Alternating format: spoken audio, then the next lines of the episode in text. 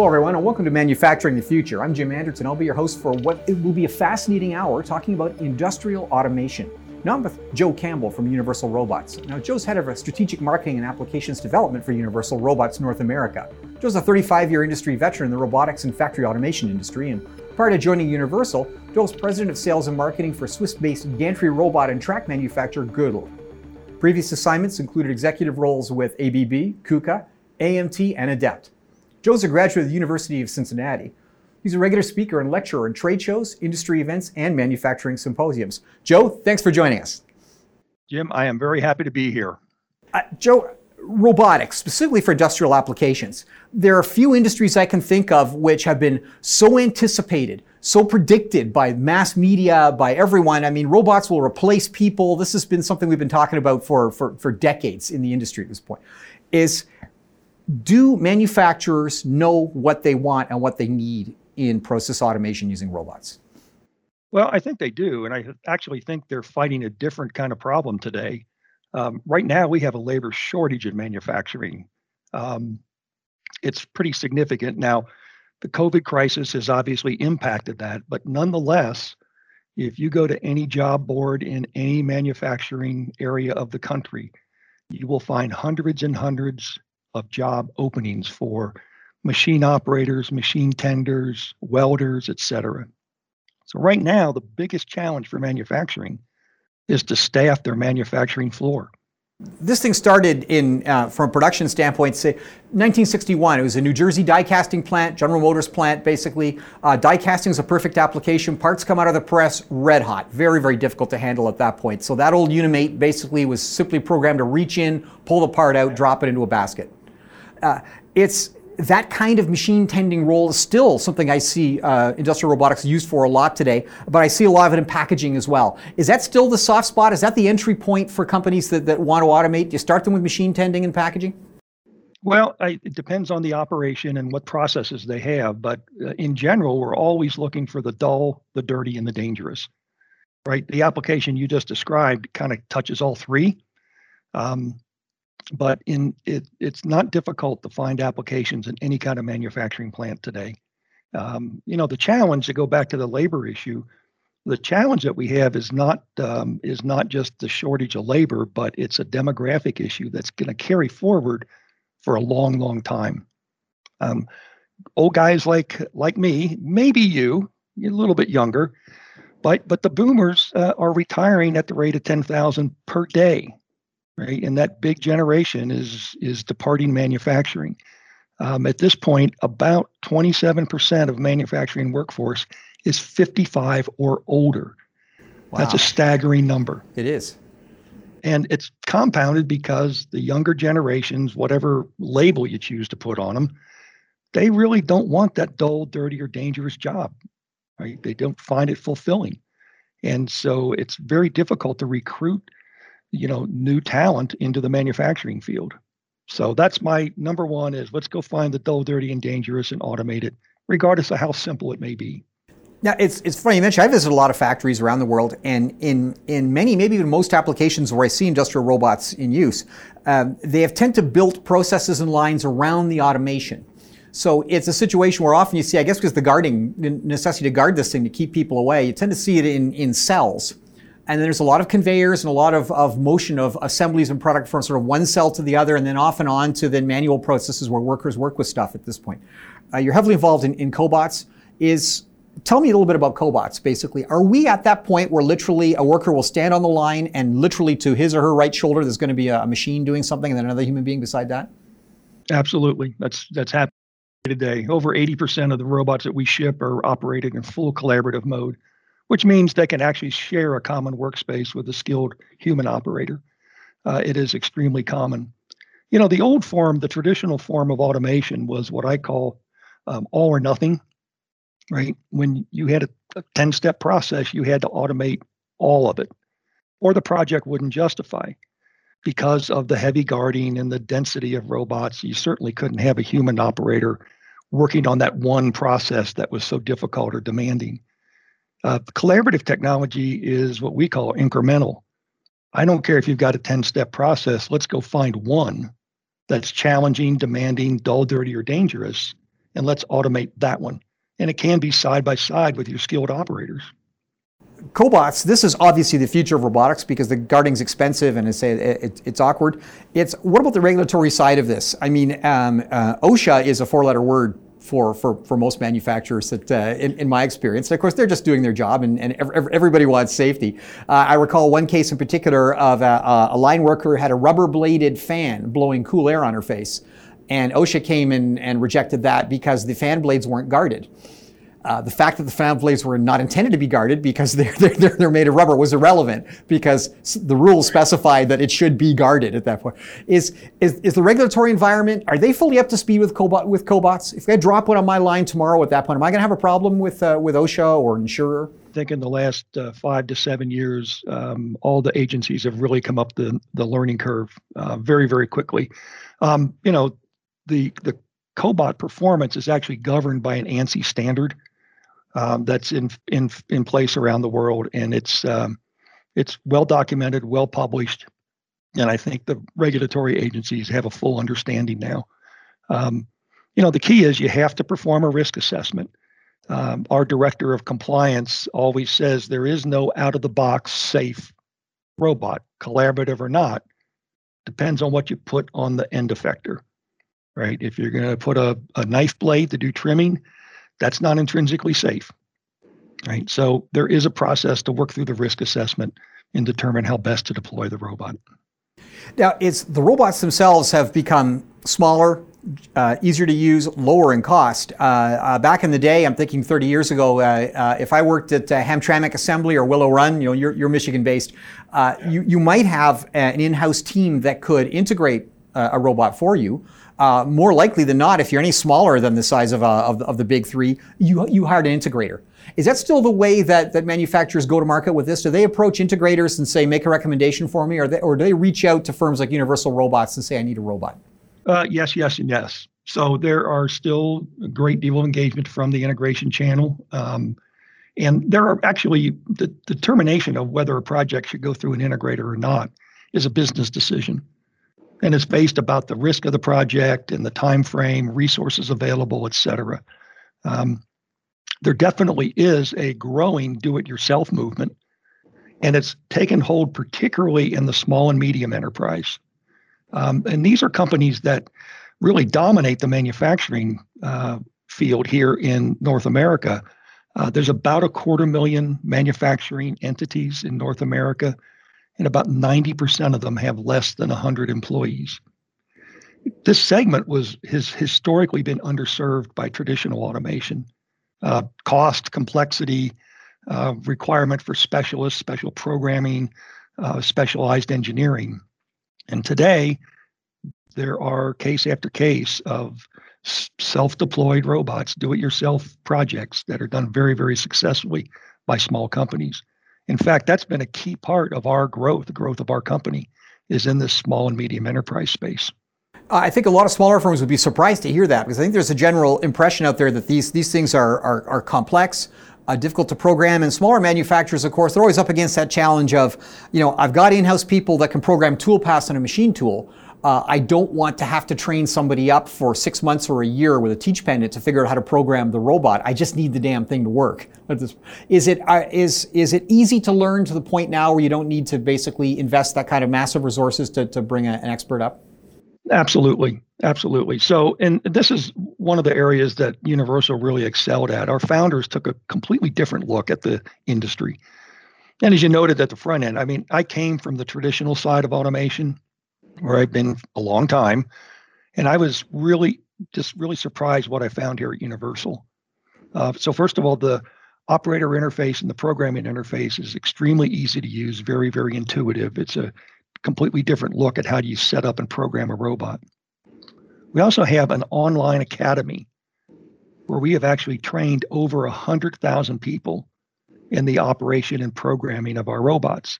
And that has been extremely successful. And as you said, the small business person can't afford to take half his manufacturing staff and send them off to get educated on robots. This way, they can do it online, they can do it at off hours uh, quite successfully. And it's really changed the dynamic of how easy it is to bring automation into a company. Joe, you're talking about a world where you're, um, if the integrator is not absolutely essential, and smaller firms can go ahead and they can uh, they can dive in themselves. Uh, I'm wondering how they a- approach the process. Uh, what I'm thinking of is um, historically, I've, I've seen circumstances where this has been attempted by smaller firms where they overspend on the robot, they underspend on training, fixturing, uh, uh, end of arm tooling, yeah, essentially, and then and then after the fact say, gee, this thing is going to cost 40% more than we originally budgeted to get it up and running. Is that still a risk? Is there a factor of of, of users not apportioning the budget where they need to? Uh, I think there always is, and I think when we start working with a company who does not have any kind of robot automation deployed, um, I still refer back to the start with the simple, please do not come and pick the most complex project and say, boy, if I can do that one, I can do anything. It's not the right approach. So start simple. Um, we have a couple tools that actually can help as well. Uh, we have an application risk scorecard that is really it's a it's a great tool to use internally or with your integrator of choice to walk through the application and understand where the risk points are. And even if you don't have experience in robotics, you can use this checklist to really understand where you're going to pick up risk in this project. And if there's a certain amount of risk, you may prefer to go through an integrator rather than try to do it yourself. Uh, Joe will link to that checklist. Uh, it's would you recommend typically that uh, a first-time user start with the application that makes them the most money, or the one which has the highest rate likelihood of success out of the box? Always start with success always start with success. And again, I think the other thing to, to note is it's it's uh, it's not hard to get a good ROI with a properly conceived collaborative robot project.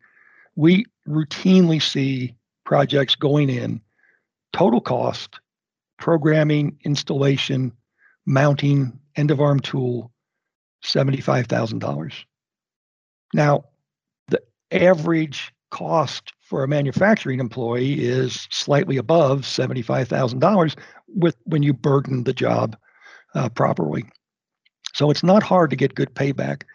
Uh, we routinely see payback in under a year. We've got a couple cases where it's measured in a matter of two or three months to pay off the robot uh, installation, which is incredible.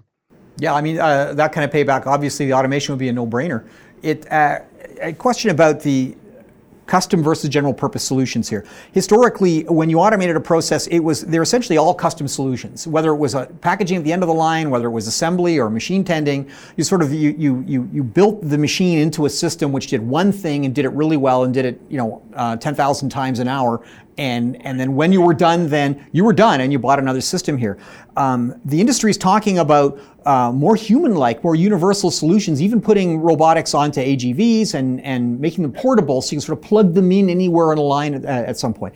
Is that is that going to happen in a cost-effective way for smaller manufacturers, or are we going to see that only at the sort of the Apple Foxconns of the world? No, you actually see it very much in the small manufacturer. Anybody really that has a, a high mix, low volume uh, model for their business could be a contract machine shop, contract welding shop, assembly, packaging, etc.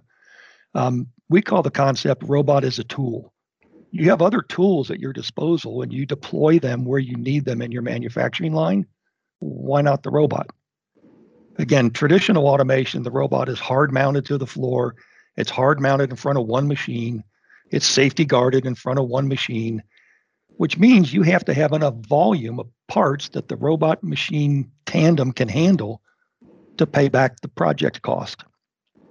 With the collaborative technology, because it's so easy to redeploy, and it really is, um, we have many customers now who actually put robots on carts.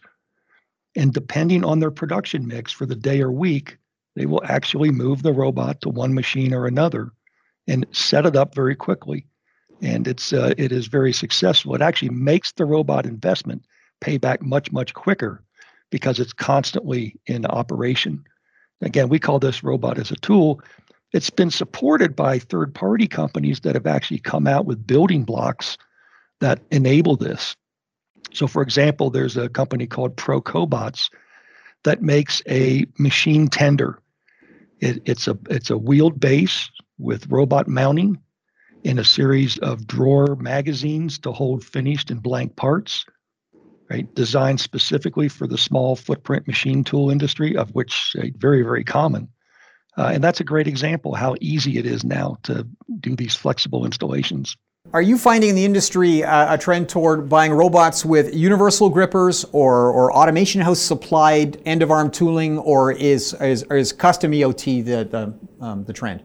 Well, custom EOT is sometimes required, but it's expensive, right? It's expensive in terms of time, uh, engineering cost, uh, and manufacturing cost. I think the biggest trend that we see is actually something that we started. Uh, it's our program called UR Plus. And so basically, we have a series of partners who make peripherals and accessories for our robots. And it's like the App Store.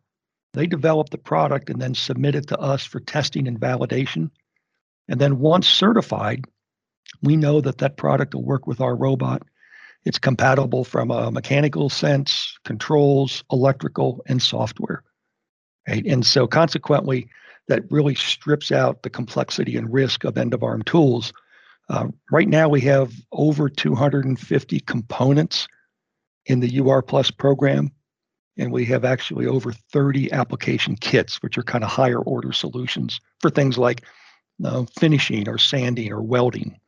What sort of accuracy and repeatability for, say, a typical light assembly operation can, can, can a user expect? I, have seen some applications where the hope was you could eliminate high fixturing costs by, uh, or eliminate fixturing altogether with a highly precise, highly repeatable machine. But in some cases, uh, you know, if it's plus or minus a quarter of an inch, you, you, you still need a fairly tight fixturing solution to, to drop the part and hold it while you do something. There's, you give us a ballpark sense of, of for a typical sort of line cobot application you're talking about, what sort of you know positioning accuracy the user can expect? The same that you would find in traditional automation, right? There's no difference. There's no difference whatsoever.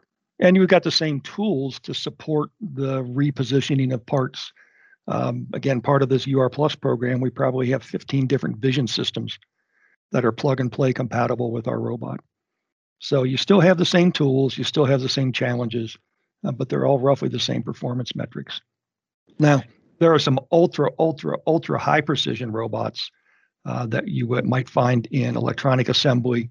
Um, you, you know, that's not the field that we're playing in, but in the general market, we'll stand with anybody. Uh, you mentioned machine vision. Uh, inspection. Uh, I'm starting to see a trend now, people more and more using automation, using robots for quality purposes, for, for, for QA purposes at this point. Uh, is it is machine vision the future of, of line inspection? Are we going to see something where we, we replace the individual with the micrometer or the or the dial indicator and we simply have a camera stuck on the end of an arm that looks at the part? Well, we're seeing it in a couple different places. Um, so first of all, cobots are perfect to manipulate uh, vision camera over complex assemblies to do inspection right? Because again, they don't have to be guarded. It can be right out on the line. Your human operators can work in close proximity. Um, and there are a number of companies that offer that kind of solution. Um, and, and, I think the, the second point we see is there's a lot of metrology applications where the robot is actually carrying a very, very high precision metrology head. Um, and in one case, we've got a partner called New Scale that actually uh, has a gripper that is also a very, very precise micrometer, if you will. So as it picks up the part, it can measure IDs and ODs very, very precisely, uh, all in line and all part of the process. Now, uh, it's, it's funny how whenever you talk about robotics, you end up talking about end of arm tooling. It's amazing how you know the gripper becomes so much a part of the, the of, of, the conversation. It, it, historically, I've seen a lot of, of, of early applications in packaging because it's relatively simple to pick up a completed assembly and stick it into a box, you know, and then and, and, and, close the lid at this point. Uh, further upstream in the line, often there's some fairly delicate things that need to happen about this sensitive stuff. Is that uh, we've heard a little bit of force feedback technology, this kind of thing. You mentioned the, the idea of taking a cobot and rolling it on a cart from station to station. Can you use the same machine with similar end of arm to- tooling to do delicate and fragile tasks on one end, and then to pick up, you know, 15 pound units and drop them in a box at the other? Yeah, absolutely. Happens all the time. In fact, it's uh, part of the UR Plus program. We have partners like ATI who make tool changers specifically for uh, the UR collaborative robots. So tool changing makes life very easy to go from application to application. Um, I also think we are seeing a whole new range of end of arm tools specifically designed to handle ultra fragile um, uh, products. I think uh, Soft Robotics was a pioneer in this area. Uh, they're part of our program, and others such as PIAB are developing products at the same time.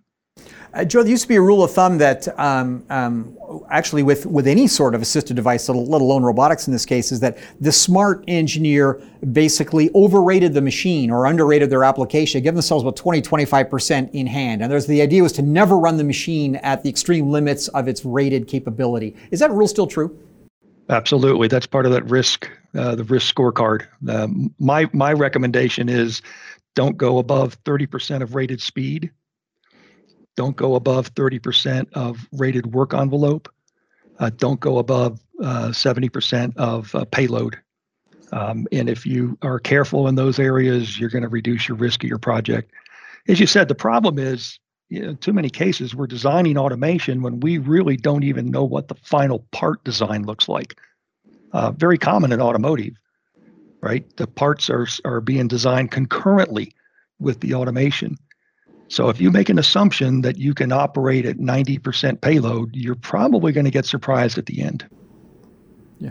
Yeah, it's uh, robotics says there's a fascinating little sort of catch 22, kind of a negative feedback loop you can fall into I've noticed where if if you you underrate or overrate the machine for the capability, sometimes you're moving up to the next class of machine, which is larger.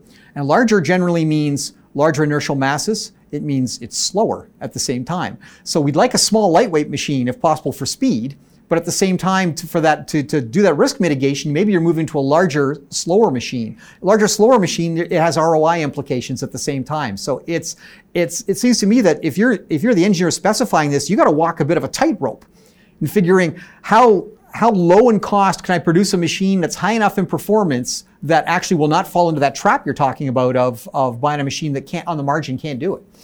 Well, that's where it's where you have to look at risk mitigation. And if you say, you know, I'm I I really don't want to go to this next bigger model. I want to stay in our case with a with a UR5. I don't want to go to the UR10. Right? Well, what can you do to assure yourself you're going to fit in the five kilo payload capacity?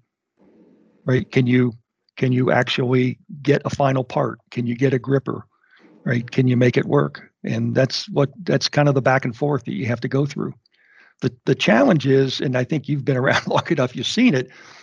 The manufacturers don't always have that flexibility to give the integrator or give the robot or gripper company that kind of leeway, right? They have to make a decision with incomplete information.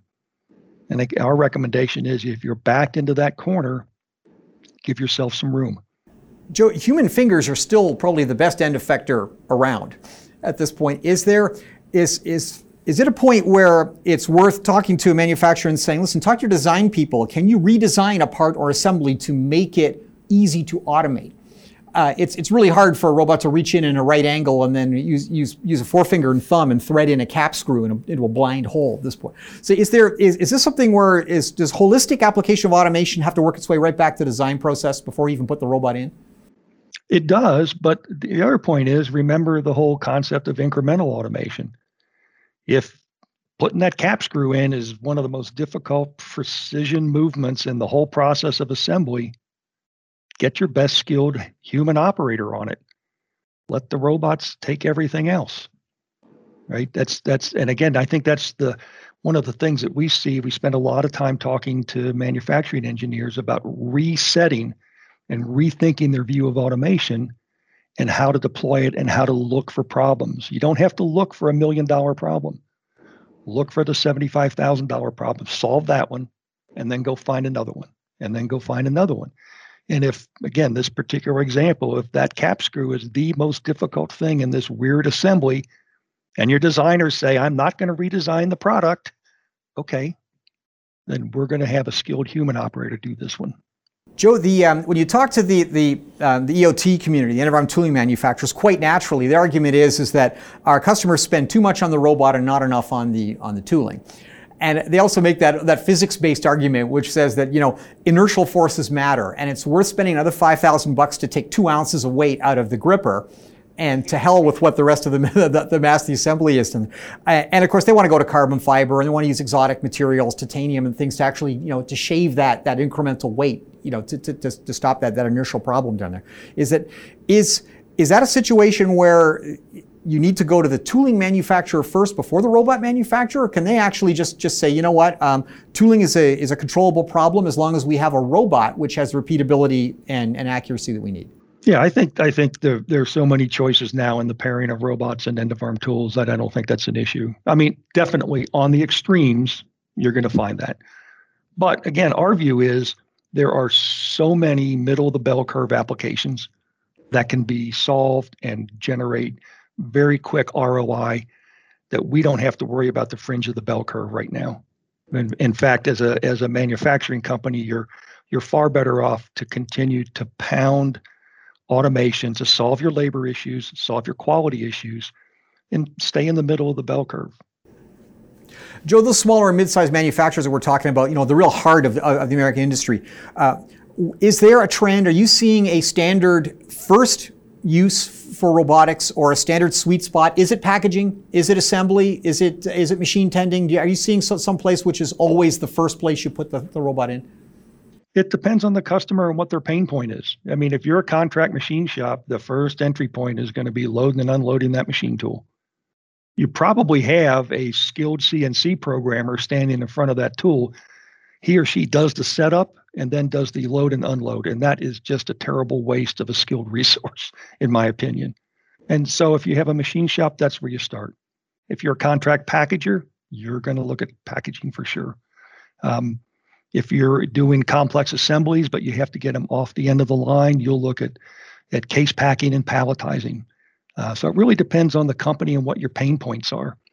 Uh, I'll give you another example that I found so interesting. It's some a space that I knew nothing about uh, two years ago, and that is case goods manufacturing, your kitchen cabinets. Right. So in that universe, the most difficult job to fill is the sander. Right? The skilled cabinet builders are very skilled and they do not want to do sanding for 8 hours a day, right? That's just a, and it's a waste of their skill. Sanders, it's a difficult position to hire. It is dull, it is dirty, and it is to a certain degree dangerous. And in that community, that's what they want to automate first. No, that's interesting. Now, it's I think at the end of our tooling for sanding, I mean, I've, I've, I've seen in that industry some fairly sophisticated uh, equipment designed specifically for sanding. Uh, in the case of a robot, obviously it's got to be something small and light enough you put on the end. Are you going to put an orbital sander in, uh, clipped onto an end of arm tool and just turn it loose on a cabinet? Go again. I t- challenge everybody, all your listeners, go to the universal-robots.com website. Go look at the UR Plus pages and you'll see an amazing array of process end effectors, including sanding. Uh, we've got a great solution from a longtime partner called Robotiq. Uh, they have they have uh, taken a sanding head. It's very light duty and still very powerful, uh, and they've coupled it with very easy to use software.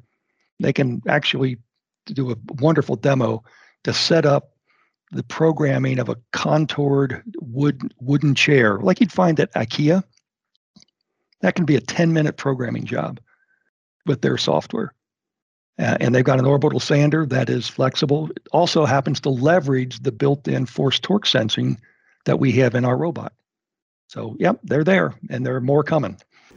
Uh, Joe, you mentioned machine tending as a sweet spot, and I've seen a lot of machine tending applications, specifically around machining centers now, especially as the machine tool community now is moving toward this sort of done in one philosophy of uh, you're not going to have three or four ops downstream. We're going to try and do everything inside the machine and just yank it out. Um, now, machine tool manufacturers, they're big on attempting to sell machine tending as part of a package. And one of the things, of course, they, they promote is that that is a risk reduction strategy because you're, you're purchasing the machine tending robot from the same company that is selling you the machine tool, so you know they're going to work together. Is that is that something that you have to do, or can can a, a manufacturer say no? You know, I'm, I'm comfortable with my current brand of, of robot, be it Universal or another brand here, and I'm going to I'm to implement that for machine tending too you'll see it you'll see it in both uh, both scenarios um, so first of all we work directly with many of the machine tool manufacturers and actually uh, their distribution channel is quite often where the automation is added. Uh, so, for example, we work uh, very closely with Hurco and some of the Haas factory outlets. Uh, so that's one choice. The second choice is we've got a whole family of integrators. We I have coined the phrase lean integrators because they're typically, you know, smaller entities. It's you know, 10 or 15 people. It's 5,000 square feet, and they tend to focus on a given application area. So in this case, we've got a number of these lean integrators that focus on machine tending, and believe me, they know it top to bottom. And at that point, I think there's there's very little risk for the buyer. Joe, we're bumping up against the clock. We're right at a time. I've got time for one more question, I, and and I, I, think it's an important one. One I always ask in this: for a someone, a manufacturer that that small or medium-sized manufacturer who's new to automation at this point, what are the questions that they need to ask? What's the information they need to bring to you, for example, to to to start this process in a sensible way? Well, I think the good news is um, they don't have to know what questions to ask because they can actually come to us or one of our distri- distributor partners. Um, and we will actually come in and put the robot on the ground in front of them and let them understand how to program it. And we can actually guide them. I think the again the best place to go get this background knowledge if you're really brand new to automation is go to our website. We have over 145 case studies from every application and every industry around the world. And you can get a very, very good sense of how to get started just by perusing these case studies and look at parallels to the business that you're in. Joe Campbell, Universal Robots North America, thanks for joining us on the program. Thanks, Jim. Really appreciate the time. And thank you for joining us and see you next time on Manufacturing the Future.